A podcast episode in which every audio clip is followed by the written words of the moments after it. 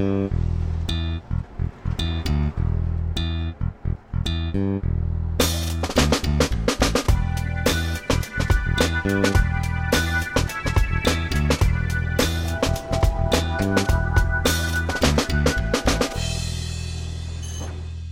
dzisiejszym odcinku tematem przewodnim będzie GIS, ale nie chodzi tu o Główną Inspekcję Sanitarną, ani o dźwięk, który można wydobyć z gitary. A o tym, co to jest GIS i jak można to wykorzystać w transporcie, opowie mi Maciej Florczak, główny specjalista Zarządu Transportu Miejskiego w Warszawie. Witam cię serdecznie. Witam, cześć. To co to jest ten GIS i po co nam on do transportu jest potrzebny? No właśnie, to to jest GIS. Y, skrót y, popularny ostatnio z innych względów, chociaż też niekoniecznie. GIS, czyli z angielskiego Geographic Information Systems, czyli System Informacji Geograficznej, po polsku też zwany SIP-em. To też pojęcie też w komunikacji występuje, więc też może być mylone, ale najczęściej w Polsce też już właśnie używamy tego skrótu y, GIS. Tak najprościej powiedzieć, że GIS to jest mapa w komputerze, ale to jest duże, duże uproszczenie i tak często niektórzy myślą. Natomiast tak naprawdę GIS to jest platforma, system e, do gromadzenia danych, do ich przetwarzania, do ich e, nimi zarządzania i ich analizowania. E, dzisiaj oczywiście GIS też korzysta z tego, że no mamy już XXI wiek, z technologii chmurowych, z internetu rzeczy, więc to wszystko w stosunku tego, gdy ja zaczynałem swoją przygodę z GIS-em 16 lat temu, no to dużo się zmieniło i to jest właśnie niesamowite, jak, jak to się zmienia. Czyli mm, wracając do Mm, do tej definicji, no, GIS to jest wszystko, wszystkie te informacje, które możemy zdobyć z, z otoczenia e, i ważne jest ich to połączenie z ich e, położeniem geograficznym. To jest jedna z kluczowych e, tutaj rzeczy w GIS-ie, czyli nie tylko wiemy, że coś istnieje, ale wiemy, gdzie jest. No i na tej podstawie można często ciekawe rzeczy wywnioskować. Powiem, że takim jakby tutaj Kamilem Milowym, czy w ogóle E, prehistorią GIS-u to jest połowa XIX wieku, co ciekawe, kiedy jeden z, amerykańskich, z, angielskich naukowców w Londynie podczas epidemii cholery e, no, postanowił na mapę nanieść e, prostymi znakami liczbę, czy ofiary, każda kropka to była jedna ofiara, ofiary właśnie epidemii cholery w Londynie. No i tak nanosił, nanosił, nanosił na planie Londynu. I w tym momencie powstała tak, tak zwana pierwsza gisowa analiza w historii, E, że właśnie Jon Snow zdał sobie sprawę z tego, że jakby ta lokacja tych e, ofiar, czy tych, którzy jeszcze chorują, jest ściśle skorelowana z źródłami wody, ze studniami po prostu, gdzie Londyńczycy korzystali e, właśnie ze, ze studni. No i to właśnie dało im do myślenia, ówczesnym Londyńczykom, że być może właśnie te źródła wody dla mieszkańców są źródłem cholery. No i tak się stało. To właśnie była pierwsza skuteczna analiza gisowa. Tu oczywiście mamy też tak podstawę, czyli mapę, ale mamy też jakiś tok myślowy, gdzie czasem, gdy coś zobaczymy na mapie, no to nasz mózg jest w stanie coś przeanalizować. Nawet tego nie wiemy, ale czasem właśnie, gdy na mapę spojrzymy, to my już dokonujemy w tym naszym mózgu analizy, która coś nam mówi. Już jakieś wnioski wyciągamy tylko przy pojedynczym właśnie spojrzeniu na, na mapę. Okej, okay. na razie może odpuśćmy tematy chorób, bo tego w zeszłym roku i w tym roku już jest chyba wystarczająco dużo. Z takich map, które przygotowałeś, jedną chyba z flagowych Twoich map jest taka mapa dostępności transportu e, w mieście stołecznym Warszawie. E, co ona ilustruje tak naprawdę? Tak, to było jedno z takich pierwszych tutaj, e, co ważne, aktualizowanych tutaj elementów gisowych w ZTM-ie czyli e, chciałem w pewien sposób e, pokazać dostępność transportu w Warszawie, w okolicach, tam gdzie ZTM działa, właśnie za pomocą mapy. Ta dostępność jest różnie rozumiana. Jakby ta podstawa to było tak naprawdę takie pokazanie, jak daleko mamy do przystanku, czy to autobusu, tramwaju, metra i tak dalej, i tak dalej. Takie analizy kiedyś robiono. Zresztą na wielu kierunkach studiów na transporcie też się je robi, ale najczęściej się wykorzystuje tam prostą metodę kropka to przystanek, okrąg wokół, wokół przystanku, no to jest ta strefa dojścia, tak? Czy ona ma wynosić tyle, czy tyle, to już jest kwestia tam e, sporna. No my korzystamy jakby z dokumentów miejskich, tak? Czyli na przykład ze studium warunkowań, gdzie jakby takie wytyczne, ile powinno być w poszczególnych strefach miasta do tego przystanku najbliżej e, mm, są jakby zapisane. ale to, co tutaj zrobiliśmy, to y, no, starałem się urealnić tak naprawdę strefę dojścia poprzez to, żeby analizować tę strefę od przystanku po sieci, sieci drogowej, sieci chodników, e, tak żeby naprawdę pokazać, jaka realna ta, ta dostępność jest. No i jak e, Oczywiście samo to zebranie danych, one pochodziły zresztą z OpenStreetMap, jeśli chodzi o tą sieć drogową, ale im, i tak było trzeba bardzo naprawdę wnikliwie przejrzeć i czasem metoda gałkowa, że tak powiem, jest najlepsza i nie ma innego wyjścia. No to była jakaś podstawa, żeby właśnie te strefy e, wyznaczyć. No i tutaj mm, ta mapa miała kilka odsłoń, ja tam się raz skupiłem na metrze, raz się skupiłem też na kolei, e, potem była też taka ogólna mapa dla całej komunikacji, no i wyraźnie widać, że e, no, czasem wydaje nam się, że jest blisko do przystanku, a w praktyce niestety najczęściej to jest w przypadku nowych osiedli, jest całkiem daleko. Pamiętam taki tam przykład kolejowy właśnie, chyba przy WKD, ale jerozolimskiej, ile pamiętam. No jest tam jakieś takie osiedle, no, które jest wybitnie odcięte od sieci chodników, dróg i czasem, żeby mimo iż mamy za płotem tak naprawdę e, tą stację, no to tak naprawdę, jeżeli tam tej dziury w płocie nie ma, to musimy przejść grubo tam prawie chyba kilometr, żeby do tej stacji się dostać, tak? A wystarczyło gdzieś to połączenie na styku E, siatki tej drogi, dróg, chodnika, kawałek chodnika można było zbudować, żeby mieszkańcy mieli bliżej. No to i oczywiście to znacząco ogranicza jakby ten dostęp do komunikacji. Chociaż oczywiście w Warszawie,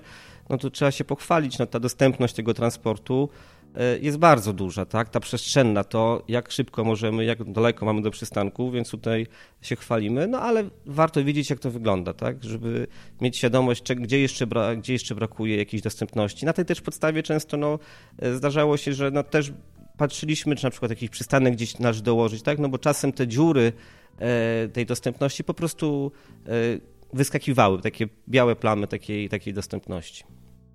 Ta mapa mi doskonale zapada w pamięci, bo mieszkałem wtedy niedaleko metra Placu Wilsona i pamiętam, tam było jedno osiedle, które zdawać by się mogło na mapie, że, że można tam przejść, ale na, na twojej mapie to było właśnie doskonale widać, gdzie było zagrodzone osiedle, a gdzie było wolne przejście pomiędzy budynkami i to zdecydowanie widać było właśnie to, o czym powiedziałeś, że to zagrodzenie przestrzeni bardzo mocno wpływa na tą dostępność pieszą, y, czy to przystanku, stacji.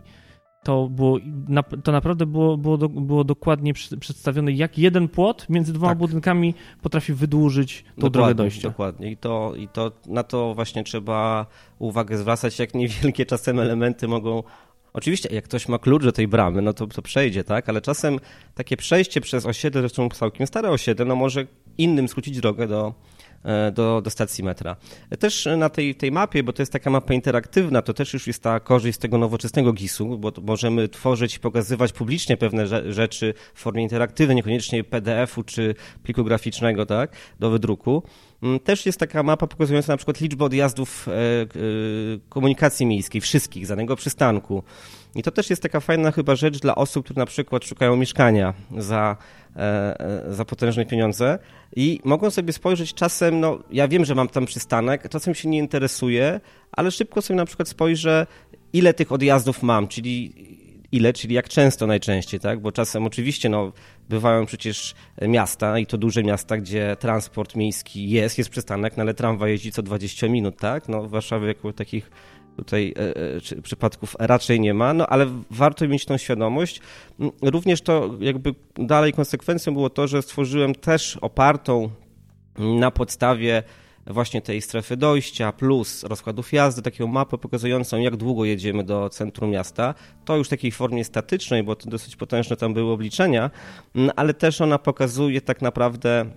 Yy, no jak bardzo szyna wpływa w Warszawie i okolicach na dostępność, tak? Tutaj widzimy często, że na przykład Rembertów, który wydaje się taką dzielnicą odległą, a tak naprawdę jak się mieszka blisko stacji, no to my jesteśmy tam szybciej w centrum niż, nie wiem, na przykład z Pragi Południe. Ja na przyczółku grochowskim mieszkam i jadę dłużej do centrum niż z Rembertowa e, pociągiem, tak? To też czasem warto spojrzeć, zwłaszcza jak ktoś nie jest z Warszawy e, i chce tutaj kupić mieszkanie, tak? No to wtedy też może coś z tego wywnioskować, gdzie lepiej kupić takie mieszkanie, niż potem się dziwić, że muszę jechać e, długo i rzadko do, do miejsca, gdzie, gdzie, gdzie pracuję na przykład, tak?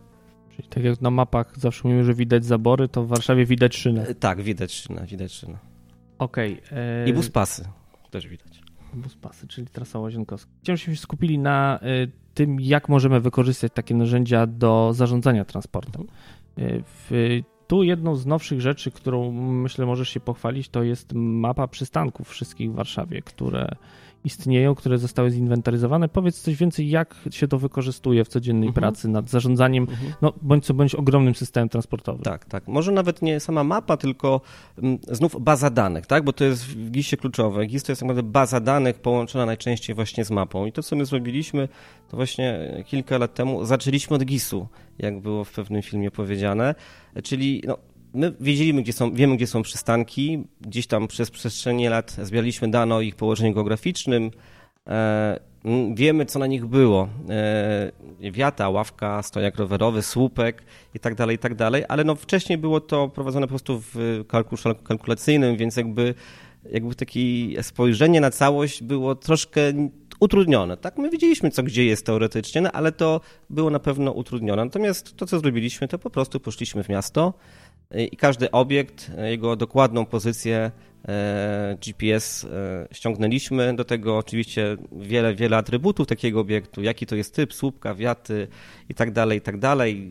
Także to dotyczyło samych przystanków. No i dzięki temu przeszliśmy od widoku takiego tabelarycznego na naszą infrastrukturę na ten widok geograficzny, tak, który od razu jest no jest łatwiejsze, tak, tak jak mówiłem wcześniej. Widzimy mapę, no to już nasz mózg analizuje, widzi na przykład, gdzie jest słupek w stosunku do wiaty. To ma znaczenie. Tego w Excelu najczęściej nie zobaczymy. To możemy jakoś opisową napisać, za wiatą, tak? No, ale to potem, gdy chcemy jakoś w jakiś sposób y, globalny coś wyciągnąć z tego, no to jest to utrudnione. I tak naprawdę to jest dzisiaj podstawa do zarządzania tą infrastrukturą, tak? Wiemy, gdzie co jest, y, do tego również w ramach tego, że ten, z tego narzędzia, które my korzystamy, tego systemu, e, my również idziemy na miasto i te przystanki kontrolujemy. Wcześniej było trzeba to robić takim typowym arkuszem papierowym, wracało się do biura, skanowało, wysyłało, dodawało zdjęcia z telefonu, z aparatu. Natomiast dzisiaj wszystko się odbywa przez telefon komórkowy, jest aplikacja połączona z tą bazą i tak naprawdę to bardzo, bardzo przyspieszyło i dzisiaj nawet na nasza reakcja na to, e, na co się dzieje, nie wiem, wiata może być zniszczona, jest graffiti, jest znacznie szybsza. Tak naprawdę dzisiaj od, od momentu e, wykrycia, że tak powiem, e, tutaj jakiejś usterki czy aktu wandalizmu, no ta informacja idzie bardzo, bardzo szybko do, do odpowiedniej komórki, która już decyduje, co z tym robić i tak naprawdę często bywa tak, że na następny dzień już taka usterka, wypita szyba, nie graffiti już go nie ma. To, I to jest naprawdę świetna rzecz.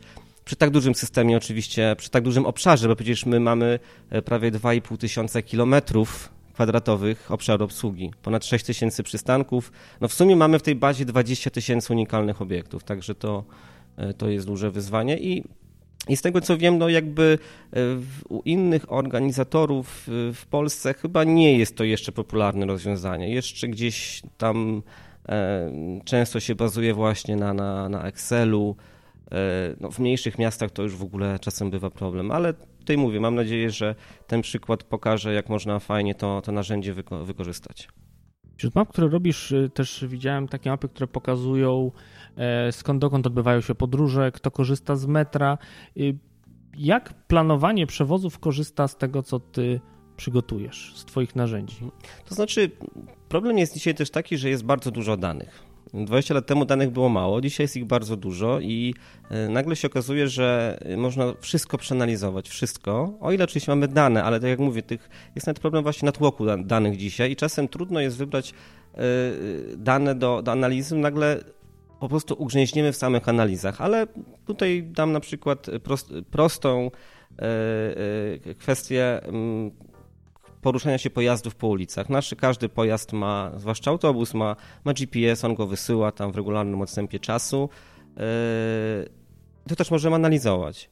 I przykładowo na podstawie naszych danych tych z GPS-ów yy, jesteśmy naprawdę bardzo dokładnie w stanie wskazać danego dnia czy w tygodniu, jakoś uśredniając yy, mm, setek tysięcy pomiarów GPS-u, jesteśmy w stanie wygenerować taką mapę, która bardzo dokładnie pokaże na przykład, gdzie robią się kolejki pojazdów, e, czy po prostu gdzie autobus stoi tak, przed skrzyżowaniem. To im czulszy, jak w zależności od tego, jak ustawimy tą analizę, to jesteśmy nawet w stanie y, zauważyć na tej, na tej takiej mapie gęstości tych punktów, takiej mapie, jak to się mówi, nawet przejścia dla pieszych. Tak? Mogę ustawić tak, żeby ich nie było widać oczywiście, ale y, to jest naprawdę potężne narzędzie, które jest nam w stanie dokładnie wskazać, gdzie coś się złego dzieje na przykład w ruchu autobusów. Tak?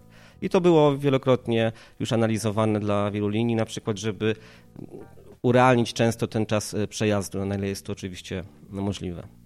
A jak to wygląda, jeżeli chodzi o zmiany w sieci? Tak? Główne zmiany w sieci autobusowej Warszawy wynikają zazwyczaj z dwóch powodów. Albo gdzieś buduje się nowe osiedle i mieszkańcy chcą mieć dostęp do komunikacji publicznej, którego wcześniej tam nie mieli, albo otwieramy nowy odcinek linii metra i trzeba zmienić e, trasy autobusów tak, żeby przestały dublować metro, a pełniły raczej mhm. funkcję komplementarną.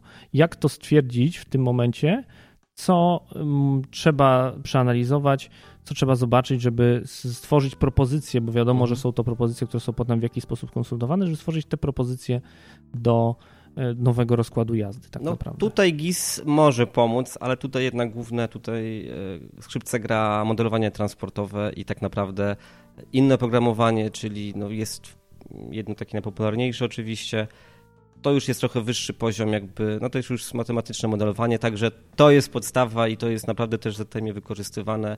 Model jest prowadzony i aktualizowany, tak żeby móc na tej podstawie takie dane, dane wyciągać. Do Wizuma jeszcze swoją drogą y, kiedyś muszę wrócić, bo to jest, y, bo rozumiem, że to o tym programie mówimy. Tak, tak. To jest, to jest też ciekawe, bo niektórzy y, mają różne podejścia, ale to, to będzie odrębny odcinek zupełnie. To nad czym aktualnie pracujesz, jeżeli chodzi o, o narzędzia GIS-owe do wykorzystania właśnie w transporcie miejskim i czy widziałbyś y, możliwość wykorzystania właśnie narzędzi GIS-owych w też trochę mniejszych systemach transportowych niż Warszawa, bo jednak Warszawa jest, jest jedna i często mówi się, że jest nieporównywalna w skali kraju, ale y, gdyby ktoś cię zapytał, jak nie wiem, w mniejszej miejscowości na przykład, czy wręcz w powiecie albo w województwie wykorzystać narzędzia GIS-owe do zarządzania transportem, to co byś polecił? Żeby zrobić w pierwszej kolejności, tak jak znasz krajowe realia transportowe?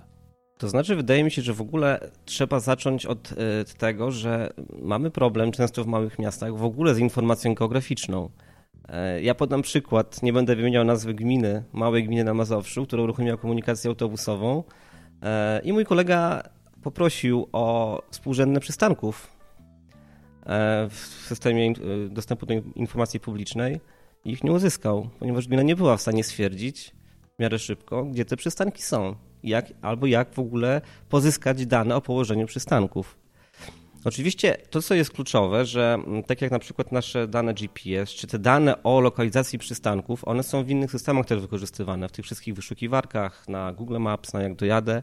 To też są dane pochodzące z tego, co my y, robiliśmy w ramach chociażby tego właśnie tej naszej bazy y, przystankowej. Więc y, wydaje mi się, że w ogóle istnieje problem właśnie dostępności tych otwartych danych. U nas na, na, na API umwarszawa.pl naprawdę można znaleźć potężną, potężny zakres danych, otwartych danych publicznych, które są zresztą wykorzystywane, bo przecież oprócz tych głównych wyszukiwarek połączeń, można znaleźć w tych sklepach z aplikacjami dużo, dużo innych aplikacji tworzonych przez pasjonatów. Czasem robią to lepiej, czasem gorzej, ale to jest coś, co naprawdę jest ważne i w Polsce problem jest właśnie z dostępnością tym, tych danych publicznych, które często mogą być ciekawiej wykorzystane przez kogoś z zewnątrz, bo ktoś patrzy na coś z zewnątrz i może to lepiej wykorzystać. Y, na pewno y, będziemy się starać, żeby tych danych było jeszcze więcej, ale też kluczowe tak naprawdę jest ich aktualizacja, bo nie sztuka jest zebrać raz pewne dane, trzeba je ciągle aktualizować. Wydaje mi się, że właśnie w przypadku Warszawy to tu jest ta skala, skala ma jednak jest problematyczna, bo właśnie zebranie tych informacji, ich aktualizacja jest znacznie cięższa niż w małych miejscowościach. A uważam właśnie, że w małych miejscowościach e, no dzisiaj można ten GIS lepiej wykorzystać, bo jest to też mniejsza skala, jest mniej po prostu fizycznie roboty. Taka jest prawda. Czyli w końcu można zdiagnozować y, na tej podstawie, gdzie ten przystanek jest i gdzie ten autobus kursuje, bo jednak ta informacja pasażerska w przypadku Warszawy jest idealna. Oczywiście. A, mieście... a gdzie indziej kuleje. Proszę mi pokazać często w jakichś małych systemach mapę chociażby komunikacji miejskiej. Są rozkłady jazdy, które są nieczytelne. Oczywiście, no pewnie ktoś zakłada, że kto, kto ma jeździć, ten wie jak jeździ, tak? Po jakiej trasie, no ale jest to jakiś minus inna rzecz, no proszę pod uwagę wziąć, jak, jak daleko, jak ciężko jest czasem jakimś instytutom na przykład robić analizy porównawcze dla całego kraju, dla różnych miast.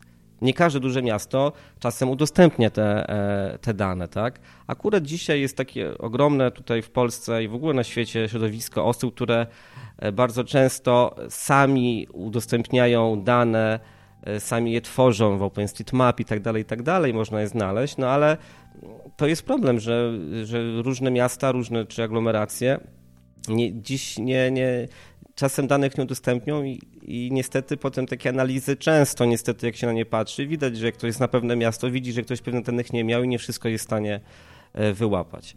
E, ale właśnie wracając do tych chorób jeszcze, bo to też jest ważne, że Mm, czym jest, jeszcze wracając też do GIS-u, jak się zaczęła pandemia, to e, jedno z takich pierwszych narzędzi, które było upublicznione na świecie, które pokazywało geograficzny i taki statystyczny rozkład tego, co się dzieje z pandemią, to było stworzone dokładnie w tym samym systemie, który my mamy. Tylko, że my, my na przykład widzimy liczbę e, wandalizmu na przystanku, a to samo narzędzie było wykorzystane w przypadku właśnie COVID-u. Tak? Ten sam dashboard, to tak tam się nazywa dokładnie. Także to jest, GIS potrafi, no w każdej dziedzinie życia tak naprawdę jest w stanie tutaj y, zadziałać. Skoro wspomniałeś o covid to może powiedz, jak wykorzystywaliście właśnie te bieżące monitorowanie na mapie, kiedy zostały wprowadzone ograniczenia w funkcjonowaniu komunikacji mhm. zbiorowej, czy kiedy ograniczono y, możliwą liczbę miejsc, które można zająć w autobusie czy tramwaju. Tak. Mhm. I jak, jak to wykorzystaliście do, do planowania jakby tego rozkładu covidowego, nazwijmy to? Tak, bo oczywiście y, duża część naszych pojazdów posiada ten system zliczenia pasażerów, jak najbardziej, ale to też nie jest jakby przekrój całości systemu komunikacyjnego. No i powstała taka potrzeba, żeby w miarę szybko pozyskiwać informacje, co się dzieje na mieście, najczęściej na węzłach, na przystankach, gdzie jest kilka linii przez różnych przewoźników z różnym typem taboru obsługiwanych, więc no nie jesteśmy w stanie z innych systemów wyciągnąć tych danych. Więc tu też właśnie za pomocą tej platformy GIS-owej, na której my działamy, e, bardzo szybciutko stworzyliśmy taką ankietę dla pomiarowców, którzy w prosty sposób po prostu wpisywali linię, mm, brygadę, e, informacje o tym, ile jest osób na pokładzie, a przede wszystkim, czy jest widoczne przepełnienie, tak? Mm, I od razu te dane znów nie były na kartce, nie były w różnych karkusz, arkuszach kalkulacyjnych, w różnych plikach, tylko to wszystko lądowało w jednym miejscu online od razu. Tak? I, i tak naprawdę my, y, ja wstając rano, byłem w stanie już o 8 stwierdzić, ile dzisiaj było zaobserwowanych na poszczególnych ciągach, które były obserwowane, czy przystankach przepełnień. Od razu powiem, ich nie było też bardzo dużo, ale y, już w pierwszych dniach y, zostały podjęte właśnie decyzje na podstawie tych pomiarów, które nam tutaj szybko wskazały. No, możemy sobie wyobrazić, y, jakby to wyglądało, gdybyśmy tutaj używali jakichś bardziej tradycyjnych metod. Zanim byśmy to przeanalizowali, te dane gdzieś tam ujednolicili, nazwę przystanku i tak dalej, to by pewnie dłużej trwało, a tutaj to był przykład, że następnego dnia już była reakcja tak naprawdę na, na to, co się dzieje. No to jest chyba szczególnie ważne, kiedy ta sytuacja zmienia się z dnia na dzień i gdzie mieliśmy tak naprawdę decyzje o zamykaniu kolejnych y, obszarów gospodarki robione z dnia na dzień i tak naprawdę dane, które zebraliśmy jednego dnia, za dwa dni już były kompletnie nieaktualne. Tak, ale tutaj też y, muszę powiedzieć, jak, jak mówiłem o tym, że dzisiaj mamy bardzo dużo danych, to trzeba dodać, że również y, w ZTM-ie istnieje chociażby hurtownia danych, potężne narzędzie, które pozwala analizować ogromne tutaj wolumeny danych, na przykład te pochodzące prawda, z pojazdów i one też służą właśnie do, do zmian w tego, jak działamy i, i, i w jaki sposób działamy. Także no, żyjemy w fajnych czasach faktycznie, gdzie tych danych jest bardzo dużo i no tutaj czekam, aż moja głowa wymyśli kolejne pomysły, co możemy jeszcze zrobić, żeby Mm, żeby wykorzystać tą informację przestrzenną. No a ja przede wszystkim, no mówię, zachęcam do korzystania z tych danych otwartych, też GIS-owych, które są na API warszawa.pl dostępne. E, I tyle. Czyli tak naprawdę w tym momencie mamy do zasypania te różnice, które mamy między dużymi aglomeracjami a mniejszymi miastami i one tak naprawdę chyba nie mają się czego bać na podstawie tego, co powiedziałeś, żeby podjąć te działania, żeby właśnie zebrać sobie informacje o przystankach. Często mają już nowy tabor właśnie z liczeniem pasażerów, z lokalizacją, ale gdzieś brakuje tego linku, czyli tak naprawdę to jest tylko kwestia scalenia często tych narzędzi, które już wszędzie są. Tak, to jest kwestia tego, żeby nie tylko zbierać dane dla ich zbierania, tylko żeby w jakiś sposób je wykorzystywać. Czasem nawet jedno spojrzenie na, na jakieś dane, które nawet nie, nie jest z intencji analizą, no już nam coś pokaże, widzimy pewne zjawisko, tak? To oczywiście w zależności od tego, jaki to jest zakres danych, ale mówię, e, GIS to jest potężne narzędzie i e, im więcej danych, tym więcej ciekawych rzeczy można z nich wyciągnąć. Zachęcamy wszystkich organizatorów transportu, żeby wykorzystywali GIS. Moim gościem był dzisiaj Maciej Florczak, który opowiedział o tym fascynującym świecie. Bardzo Ci dziękuję. Dzięki. Na dziś to już wszystko. Serdecznie przepraszam Was, że ten odcinek został wyemitowany z tygodniowym opóźnieniem. Niestety podczas jego przygotowania zaraziłem się niestety najpopularniejszą infekcją zeszłego roku, czyli COVID-19. Jej skutki wciąż jeszcze odczuwam, dlatego mam nadzieję, że za tydzień uda mi się wyemitować kolejny odcinek i wrócić do stałego planu nadawania. Tymczasem tradycyjnie na zakończenie chciałem serdecznie podziękować wszystkim patronom podcastu, w szczególności tym, którzy korzystają z biletów dobowych, grupowych i miesięcznych. A są to Paweł Zegartowski, Paweł Szczur, Tomasz Tarasiuk, Monika Stankiewicz, Paweł Łapiński, Andrzej Kaźmirowski, Peter Jancowicz, Janka, Jerzy Mackiewicz, Jakub Kucharczuk, Michał Cichosz, Łukasz Filipczak, Filip Lachert, Jacek Szczepaniak, Jurek Gozdek, Kuba Czajkowski, Piotr Rachwalski, Borys, Grzegorz Roman Kynig, MJ, Jakub Burdziński, Jakub Madrias, Paulina Matysiak, MP oraz Szymon Woźniak. Jeszcze raz serdecznie dziękuję i do usłyszenia.